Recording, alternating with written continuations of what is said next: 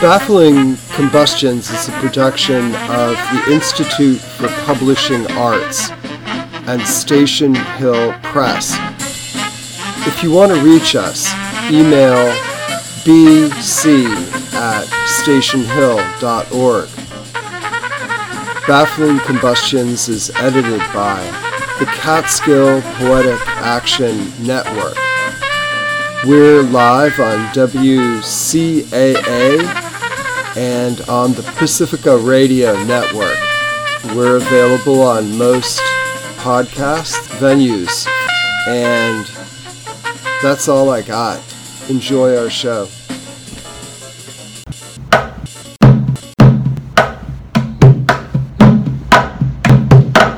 Welcome to another edition of Baffling Combustions with Andrew McCarran, Sam Truitt, and Sparrow as they plumb the mundane and cosmic strange.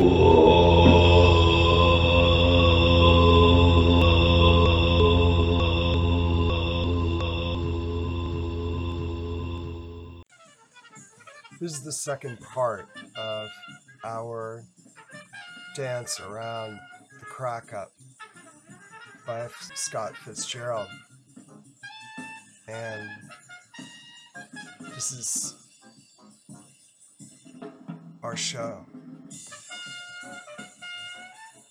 In terms of composition, is it a three part Hmm. structure? Hmm, interesting. Yeah. Yes, Because this was delivered in, in such a manner, and that would be an important, um, you know, attribute. I mean, you could argue that there's a three point, three part structure to the blues, but I certainly, uh, you know, none of us are blues scholars enough to argue very persuasively. Well, persuasively. it's a three-part chord structure. Yeah, but that's Huh. a that's an internal. Um, Hmm. Yeah, and it's also interesting that Williams wrote much of Paterson in a three-part line. Hmm. um, that he evolved for that project. But he had all sorts of things to say about it. But I mean, you know, as the as a macro structure, it's delivered in three parts. Um, you know, partially, no doubt, motivated by money. You know, because it's three stories. You know, and he's trying to drum up cash. Or was he thinking of Dante, uh, which is, you know, the Divine Comedy is in three parts? I mean, maybe the first part is hell. the Inferno, the second part is the uh, Purgatorio, and the third part is uh, the Paradiso in some sense. Might be pushing this thesis a little farther than it can go. I was struck too that I think, I think, I may stand corrected, which I often am, but I think the only text, external text that's quoted in that paraphrased is um, the Bible, which would be another blues technique drawing from the good book, Hmm. lyrical composition. He does um, quote from the Gospel according to Matthew, the very famous parable about um, about salt. I believe it's Matthew five thirteen. Ye are the salt of the earth, but if the salt hath lost its savor, wherewith shall it be salted? That's a pretty good question. What does that mean? I've never understood that phrase. I think I learned it from uh, the the musical Godspell, and uh, which I love, but I've never understood what that means. I don't think I understand it either. But if the Really? hath, yeah, Well, what's your thinking about it anyway? Savior, wherewith shall it be salted? I, I really want to look at. I mean, it's about losing something, losing something of the numinous, losing your spirit, that it can Mhm. be lost. Um, and if it is lost, it's it's hard to know where to go to, to get it back or to rejuvenate it. But I, um, I'd, let, let me take a look at the context and get back. What. I don't really What I'd like to, to say is we should definitely do a session on salt, which has come up before. It came up in our health session. Oh, with Um, with Lot's wife. Yeah. And so Yeah, that's all I that's all I got. But I actually there's got to be great uh, literary uh, texts that use uh, discuss salt too. yeah.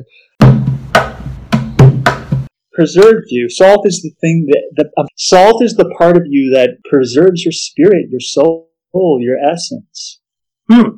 The salt of the earth Should- is he using it in the sense that uh, people say, "Oh, he's a real salt of the earth, like like an ordinary, normal, working class guy," or he's saying that the Christians are like the salt that that's sprinkled over the earth that makes it taste good. No, it's just like you know the quotation is dropped in on its own. Um,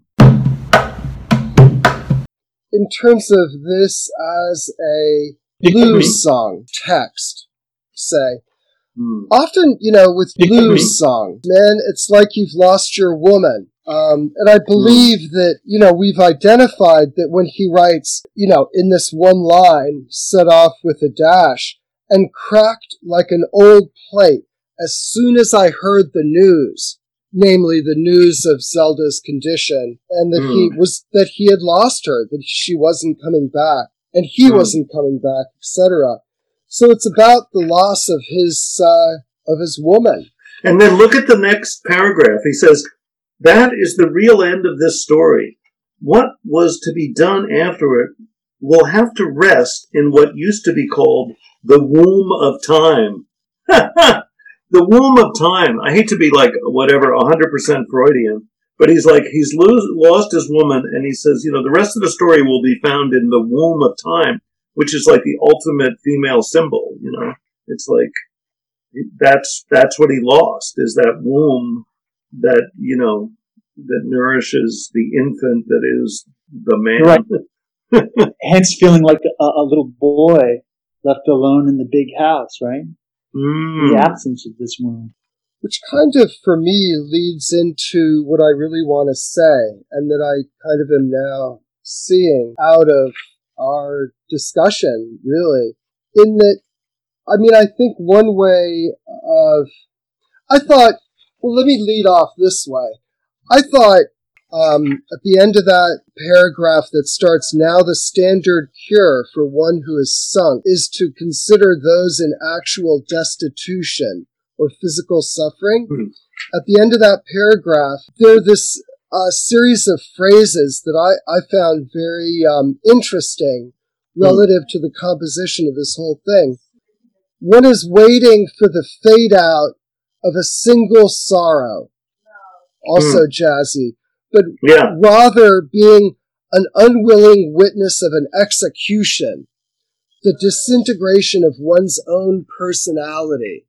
And mm. that part of who Fitzgerald was, that had been totally inured, um, annealed to this woman Zelda. Mm. Yeah, and then it caused a supporting wall of his personality structure to crumble. Mm-hmm. And I also yeah. think that phrase is interesting because it takes up Poe, um, Edgar Allan Poe's proposition of the end of literature being huh. when somebody was able to, you know, return a text of what it was to die, you know, this, that journey from life to oh, death. Yeah. Yeah. Seems to me like this is a far more um, plausible possibility to narrate the disintegration of one's own personality. That seems like there are lots of novels that that is the theme. Am I correct? Hmm, I guess. Yeah. Well, a lot. I mean that that brings to mind that he has a part in here that I can't find where he's talking about um, the death of the novel on some level, his whole problem is that he's a novelist and he's starting to think novels are, are useless. You know, there, there's no reason to have novels. No one really reads anymore. And if they do, uh, they don't read very closely. And if, and besides, the movies are going to replace the novel. And then, you know, of course, his last novel is sort of an attempt to like look that in the face and say, I'm going to write a novel about how movies are made. And, uh, because that's all that really matters now is uh, is movies. And this is what 1936, right? Because 1939 is the year that uh, supposedly the high point of American movies. That's the year of uh, uh, Gone with the Wind and uh, Wizard of Oz. Supposedly that's so he's writing during a period. You know, like right now, it seems like movies are sort of, I mean, they're sort of literally and metaphorically dead. You know, like they can't make them anymore mm-hmm. because of COVID. And, and nobody really needs them anymore. Everybody just wants to watch uh, TV shows. You know, um, there's this French philosopher by the last name of Deleuze. Oh yeah, Gilles Deleuze. It- Thanatos. Yeah. yes, yeah, right. Yeah. And uh, I believe I believe that he put the crack up forward as um, an example of Freud's death drive.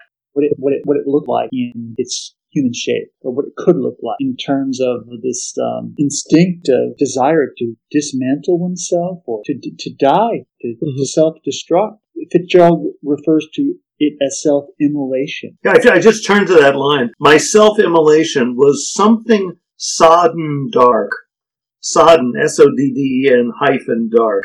It's a great line. My self-immolation was something sodden dark. It? It's also brings back William Styron's Darkness Visible, uh, which is a Oh, quote, you know, from John Milton from Paradise Lost. Oh, right. And which reminds me also, was, was it you, Andrew, who said the only quote he had from literature was I from Matthew? so. Yeah. Because right before that is when he quotes Oh, Wordsworth. when Wordsworth decided that there hath passed away a glory from the earth, he felt no compulsion to pass away with it. so, uh, yeah, that's the other quote that I see from literature.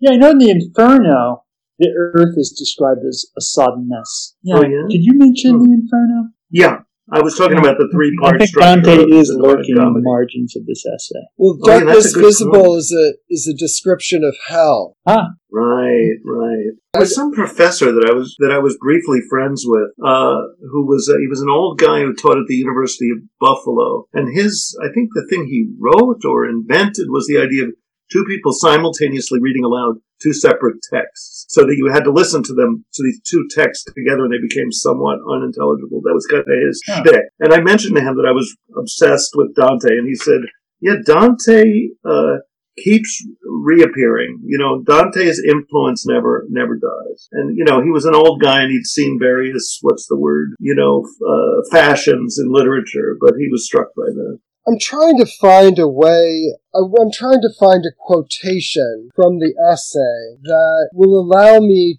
to say what I feel I wanted to say arising from our talk. And that is that if, um, if his separation from Zelda, if being with her and not with her, watching her disappear into the structure of Highland Hospital, and that underlying it is this disintegration of the personality, that disintegration is, could be said, triggered by his divorce from femininity, Sparrow, to return to Mm, sort of in yeah. part kind of a homosexual verve, maybe, but just a sense of our own femininity, he had projected that onto Zelda.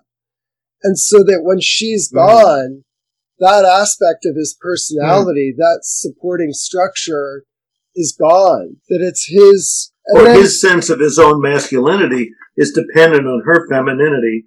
And once she's not there to kind of reassure him that he's really a man and not a woman or some I, I ma- think that, amalgam of man and woman, I think that kind kind of of collapses. Yeah, I mean, I think that kind of binary thing is possible, but it's also that I'm not masculine, Sparrow. You know, like I'm, I'm feminine and masculine. I may have a, you know, superficially a male gaze or a male animation. My femininity is very much what I, um, holds me together. You, you're talking about yourself. Yeah, and I, and I think anybody with you. any uh, with a decently developed psyche that, that it would be true that there's a balance of yin yang Yeah. of push me Of course, you. you know, back in 1936, not too many people thought like that. And in fact, the story I was going to tell that to me was kind of the most essential story. It's like a very famous story where Fitzgerald asks, uh, you know, uh, Hemingway to show him his genitalia, and the two of them are comparing who has the larger, uh, you know, appendage. And, you know, that sort of says something about who these guys were. It says a lot of things. There's something kind of homosexual about it while they're in this supposedly heterosexist battle over who's got the bigger appendage. I had never heard that story. I think it's a famous story. I may have possibly invented it, but I'm pretty sure. I once read this book called something like the Oxford Book of American Literary Anecdotes. And like the first half of it is all these like, um, uh, witty people in the 19th century saying uh, witty things, you know, Henry James anecdotes. And then the second half of it, once you hit the 20th century, is basically all stories of alcoholism. and you know, this is kind of the in a in a nutshell, this is what happened to American literature. It became kind of saturated with uh, uh, whiskey. I would totally also agree with that. And I think that there's a way in which we're eliciting a lot of information and interesting angles from the crack up. But it does have at the edge of it the dilemmas of alcoholism, I believe. Yeah. yeah. I see it on a rhetorical level as well. Um, he mentions, I think, at the beginning of the second essay, the second part, that his editor maybe the editor of Esquire uh, objected to the uh, aspects of the, the first essay, that he was bringing up too mm. much without going into anything uh, in detail, that there were too many hmm. aspects brought up. And that reminded me of a drunk. That reminded me of the sort of patter of language, the scattershot of language that could come out of one of my drunk Irish uncles. Or the kind of telegraphic uh, uh, compression, you know. It's like somebody will say something like, yeah, it was like the Battle of the Bulge, uh, long, and you know what I mean. You know, like, yes. like, like kind of allusions without explanation. Right. And then um, a quick skip to another topic, another allusion, um, bizarre juxtapositions, non sequiturs, but a steady stream of language nonetheless. Hmm. And is that a good start for the blues song? Mm-hmm. Well, yeah, there are these kind of uh, what's the word uh, leaps of logic. I think you know. Sam, where do you sense the alcoholism in the words here? Well, in in some sense, you know, you had provided the key to this essay that was missing. You know, like I said, I had this question mark and crack like an old plate as soon as I heard the news. I didn't connect it with Zelda's diagnosis. And so I think I maybe had it a little bit more alcohol sodden than, um, you know, than bears scrutiny. We just know that Fitzgerald was a heavy drinker, you know, a, a heavy and compulsive drinker. You know, that's, um, you know, that's the, what alcoholics do, right? He died at 44, alcohol related breakdown. Yeah. And my uh, mentor, uh, Ted Berrigan, who was a speed freak, died at 48. And, uh, and for a while, I kind of believed that everyone who abuses their body will die at around 48 or 49. It seemed to be sort of a pattern. And, you know, and then when I read that he writes early in this essay, up to 49, it'll be oh. all right. Uh, I thought, wow, he was right on uh, my uh, theoretical schedule, too. So I think I found it. See, my take is that if one can read in, in part into this essay, even within its thanatos, you know, love of death, uh, which uh, I'm not sure about per se, but if it does constitute it a articulation of a person who's become divorced from their femininity, um, then it leads to this that is at the start of what I call his sort of the the birth of the cynic, um, you know, which mm-hmm. closes out the song, and that is it's the paragraph that starts. This led me to the idea that the ones who had survived had made some sort of clean break. Yeah, this is a big word and is no parallel to a jailbreak when one is probably headed for a new jail or will be forced back to the old one.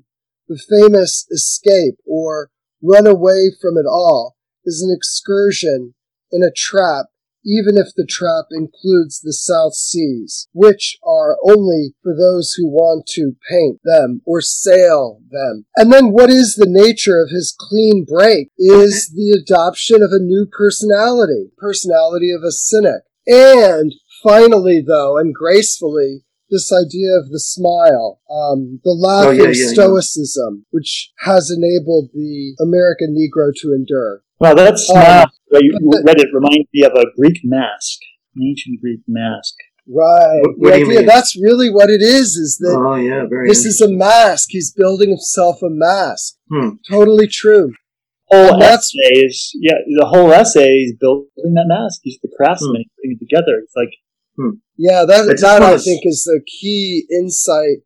And you know, my take is that being divorced from the feminine causes a person to develop a mask and then kind of nothing behind it, a kind of emptiness, an empty gaze behind it, or something of that nature. And next to that paragraph you just quoted, at least in my version, is the photograph of F. Scott Fitzgerald in a suit, his hands in his pockets with a tie, striped tie, and his face looks rather mask-like. You know, it's this kind of affable smile that looks, you know, extremely fake, particularly when you read this essay. It really does. I'm looking at that photo right now from Getty Images.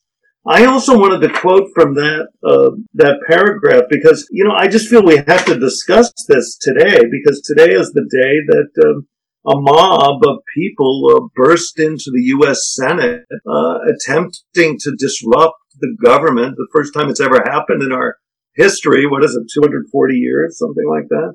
And, you know, it's like there is some kind of massive crack up going on in our country. And I was reminded of a couple of phrases from this essay. One of them was, uh, in this silence, there was a vast irresponsibility toward every obligation.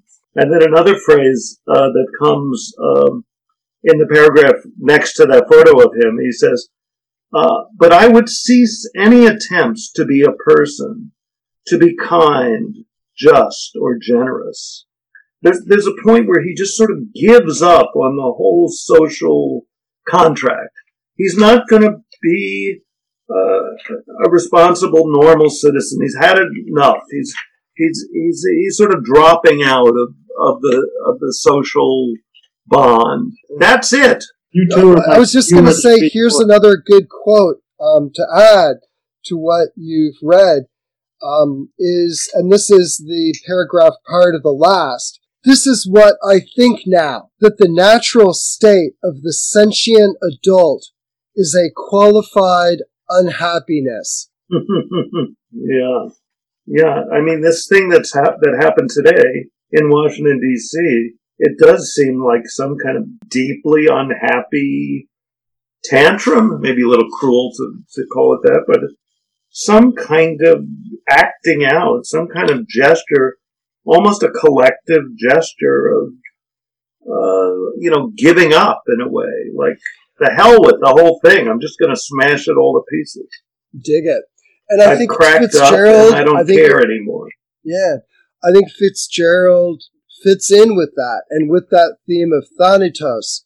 Because what I saw is a lot of white men clamoring yeah. up on the Capitol, and in concert with the president, who is interested in smashing things. Like everything he touches um, breaks and fails, and you know his career has been one of very destructive.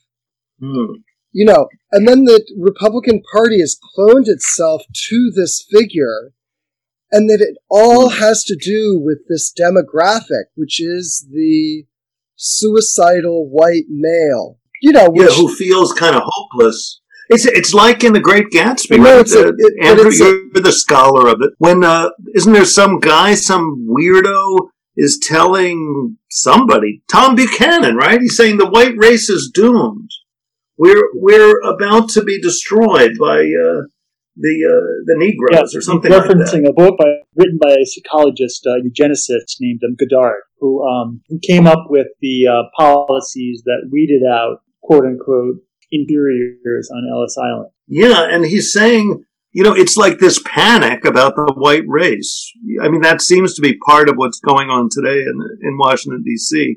These white guys who are just they realize demographically the, the Republican Party is doomed you know, if enough black people, Latinos, Latinx, Jews uh, vote and young people vote, they'll never win again. So their, you know, yeah. their their game is up. You know, well, their, their the, dominance is over. Yeah, I think the Republican Party's committing suicide. I mean, you know, I, I see them as dead meat um, you know, going forward. I believe this is, um, you know, this is called what's jumping the shark. I believe. What does And that it's mean? a- uh, jumping the shark. I, I think there was a TV show in the '70s with the Fonz. It was called Happy Days, yeah. and and I believe in one of the last episodes, the Fonz they're in Florida. He's on water skis and he jumps over a shark.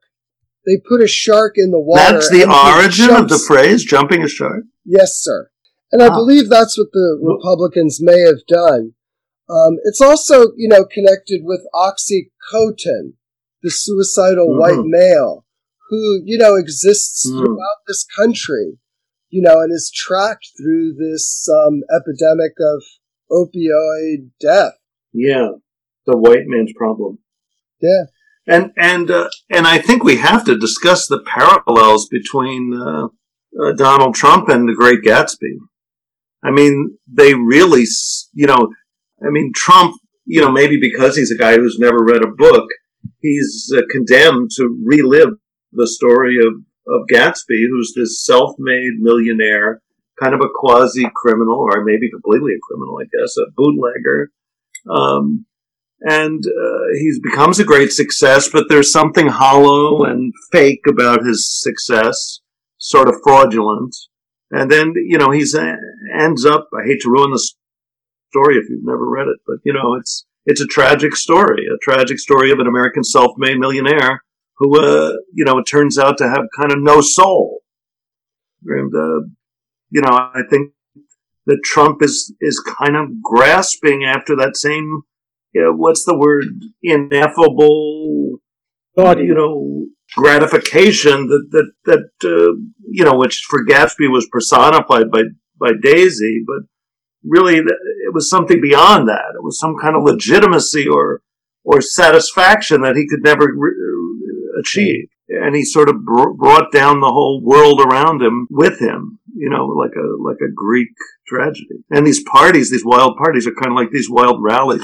Gatsby would throw these, you know, exciting, thrilling parties, and then you know Trump gives these rallies where he dances to the song "Macho Man" by the Village People. He's like importing to America the kind of disco culture that was his high point in the '80s, and that kind of is a direct descendant of the jazz era parties that Gatsby gave. he, he throws those parties at Mar-a-Lago, Yeah, good Palm point. Beach, right? Like Gatsby's mansion. Yeah. I mean, he's not capable even of the level of what's the word exteriorization of relationship that that really cares about a woman as much as uh, Gatsby did. I mean, in a way, that's kind of the salvation of Gatsby is that he kind of has this real romantic love for Daisy, even if the Daisy that he loves is something of a fabrication of his mind. You know, But I, I don't think Trump is even capable of that level of uh, yeah, concern for another person. Gatsby is almost a more interesting character than Trump. Hmm. It's possible. Yeah. And I'm not sure. I, I yeah, I'm not sure. I'm not sure. The one thing I wanted to ask Andrew Yeah. is uh, relative to Ricoeur, who believed that the integrating yourself with the story of your life is a sign of health, of mental health. Right, the Mm. discordant concordance. Yeah, I, I was struck by the third paragraph as it might have related to that in terms of Gats of uh, Gatsby of Gerald's relationship to his own past. Well, yeah, I was struck by that too. Um, you know, Sparrow had mentioned the, the two previous crack ups of when he was, what, in college and had tuberculosis and had to leave and return and had been forgotten, passed over. And then the second was what? Ha- having to do with not being deployed? Yeah, I think so. It was- Yeah, that he didn't go off to fight in the war. I mean, maybe he was. It says at not getting overseas during the war, so maybe he was in the army but didn't go overseas. I'm not sure. Then there's another memory from a youth in Minnesota where he recalls um, lusting after women who lacked means, Scandin- young Scandinavian girls. But my point is that you see him trying to piece together a new autobiography. Hmm. Uh a new story of life based upon where he is in the present. He's looking back and he's trying to shore up those pieces against his rune, to paraphrase from Eliot and the. Hmm. Yeah, the- that's interesting. and doing lists is something you would do if you were in that kind of reconstitutive stage or state or Yeah, you know, re- process. right, recalibrating what your narrative is. And it's going to change. So you see him trying to, um, I, I guess, um, c- you know, compose this discordant concordance, but it doesn't quite it doesn't quite hold everything. Mhm. There's the, it's it's information. It's, it's leave it there. These are my previous crack ups, but this one was was much worse. This one I couldn't I resolve. couldn't resolve. Right.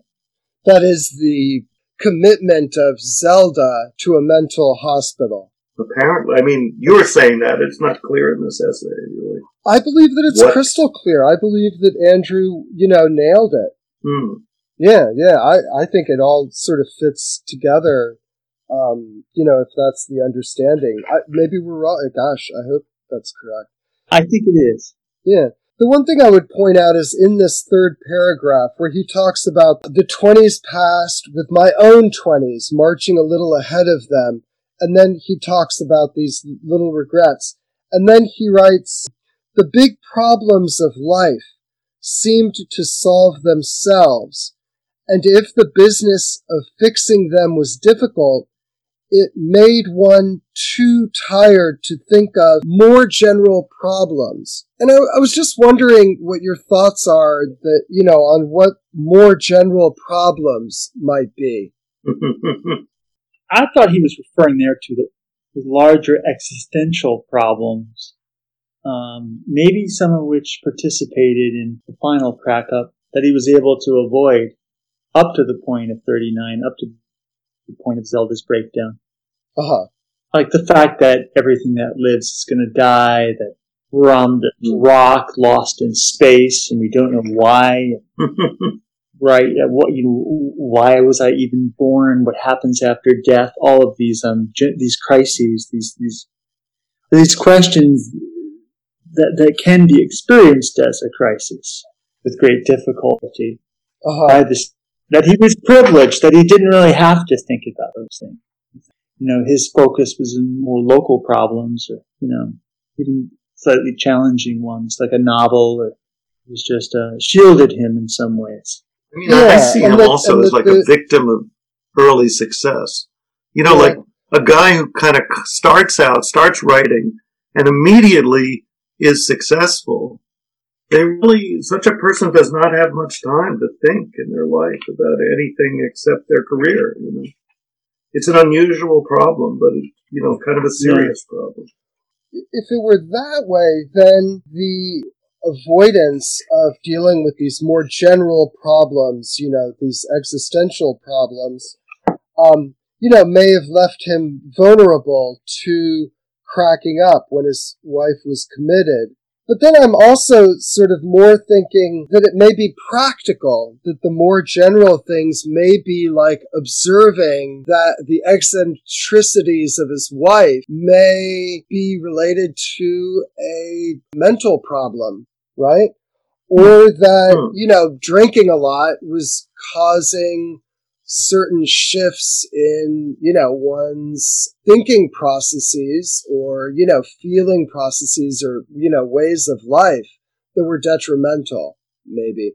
It, It seems like there were problems there all along. You know, there's a, a weird uh, paragraph where he says, the other episode parallel to my current situation took place after the war when I had again overextended my flank. It was one of those tragic loves doomed for lack of money. And one day the girl closed it out on the basis of common sense. During a long summer of despair, I wrote a novel instead of letters. So it came out all right, but it came out all right for a different reason. Huh. I think he's looking back at his life and he's suddenly seeing there were all these, what's the word, fault lines, you might say, that were there that he never quite addressed and that suddenly all merged. like all the fault lines, I'm thinking of like a literal metaphor. They all kind of, uh, kind of connected up and, and, and a big uh, earthquake. which is which is precisely how a plate cracks. Mm-hmm. right? If there's one um, fault line, the other fault lines appear, like um, a spider vein. Mm-hmm. Well, Yeah, I think that was my biggest surprise. I was going to talk about this originally. Like my biggest surprise is I've heard of this essay for years, maybe you know much of my life, but I'd never read it, and I always assumed the crack up was a car crash, Oh. and then it turned out it's it's a plate, and that really is very different. You know that, and he continues this plate metaphor, which I love, uh, even in the title, where he, part two, pasting Right. it together. Right. And The- part three is what? Handle it with care. Like, uh, when you have a plate, you know, back in the old days, you know, I don't think people do this anymore. You would glue together a plate and then you would still use it, you know, uh, and you'd have to be very gentle with it. You could easily re-break. and also that the broken plate is a common object. Yes. And that, you know, people all around us in our life who've cracked up. but also the way he sees himself as a plate. You know, like he's a guy who serves up these stories. He's serves up these novels and stories that we eat off of, you know, his plate. He's the plate off of which we eat. And, you know, you don't think much about the plate. You think about what you're eating, not the plate. I mean, it's a very strange, you know, humiliating or at least humble sense of oneself to be just merely a plate. Yeah, that is fantastic. Is there a line reference on that, or did you deliver that into the essay, Sparrow? Well, I mean, The, the I'm, that's my metaphor of the plate as the author. Yeah, that's an interpretation, but it's an interesting one for sure. Well, I mean, the, you know, if you look at part two, pasting it together, in a previous art, this is how it begins. In a previous article, this writer told about his realization that what he had before him was not the dish that he had ordered for his 40s, which is my thesis, right? That it's not fitting his, uh, his, the script he'd written for his life. In fact, since he and the dish were one, described himself as a cracked plate the kind that one wonders whether it is worth preserving. And then he goes on, he says, Sometimes, though, the cracked plate has to be retained in the pantry, has to be kept in service as a household necessity. It can never again be warmed on the stove, nor shuffled with the other plates in the dishpan. It will not be brought out for company, but it will do to hold crackers late at night or to go into the icebox under leftovers. Hence this sequel, A Cracked Plate's Further History. So he is saying, you know, I, I mean, it's not, it's me saying, well, he's uh serving up these stories for us or this essay for us, but he is saying he's a cracked plate, that he's a, a, merely a plate. And in fact, now he's met less useful, you know, can only be used late at night uh, to eat crackers on or to go wonderful archaic phrase to go into the icebox under leftovers. it's a lot of thought it was struggle interesting. We've lyrically got someone. expressed. yeah. Well, uh, you know, I just noticed this note I made, which might be a kind of ending, so maybe I'll say that. Okay.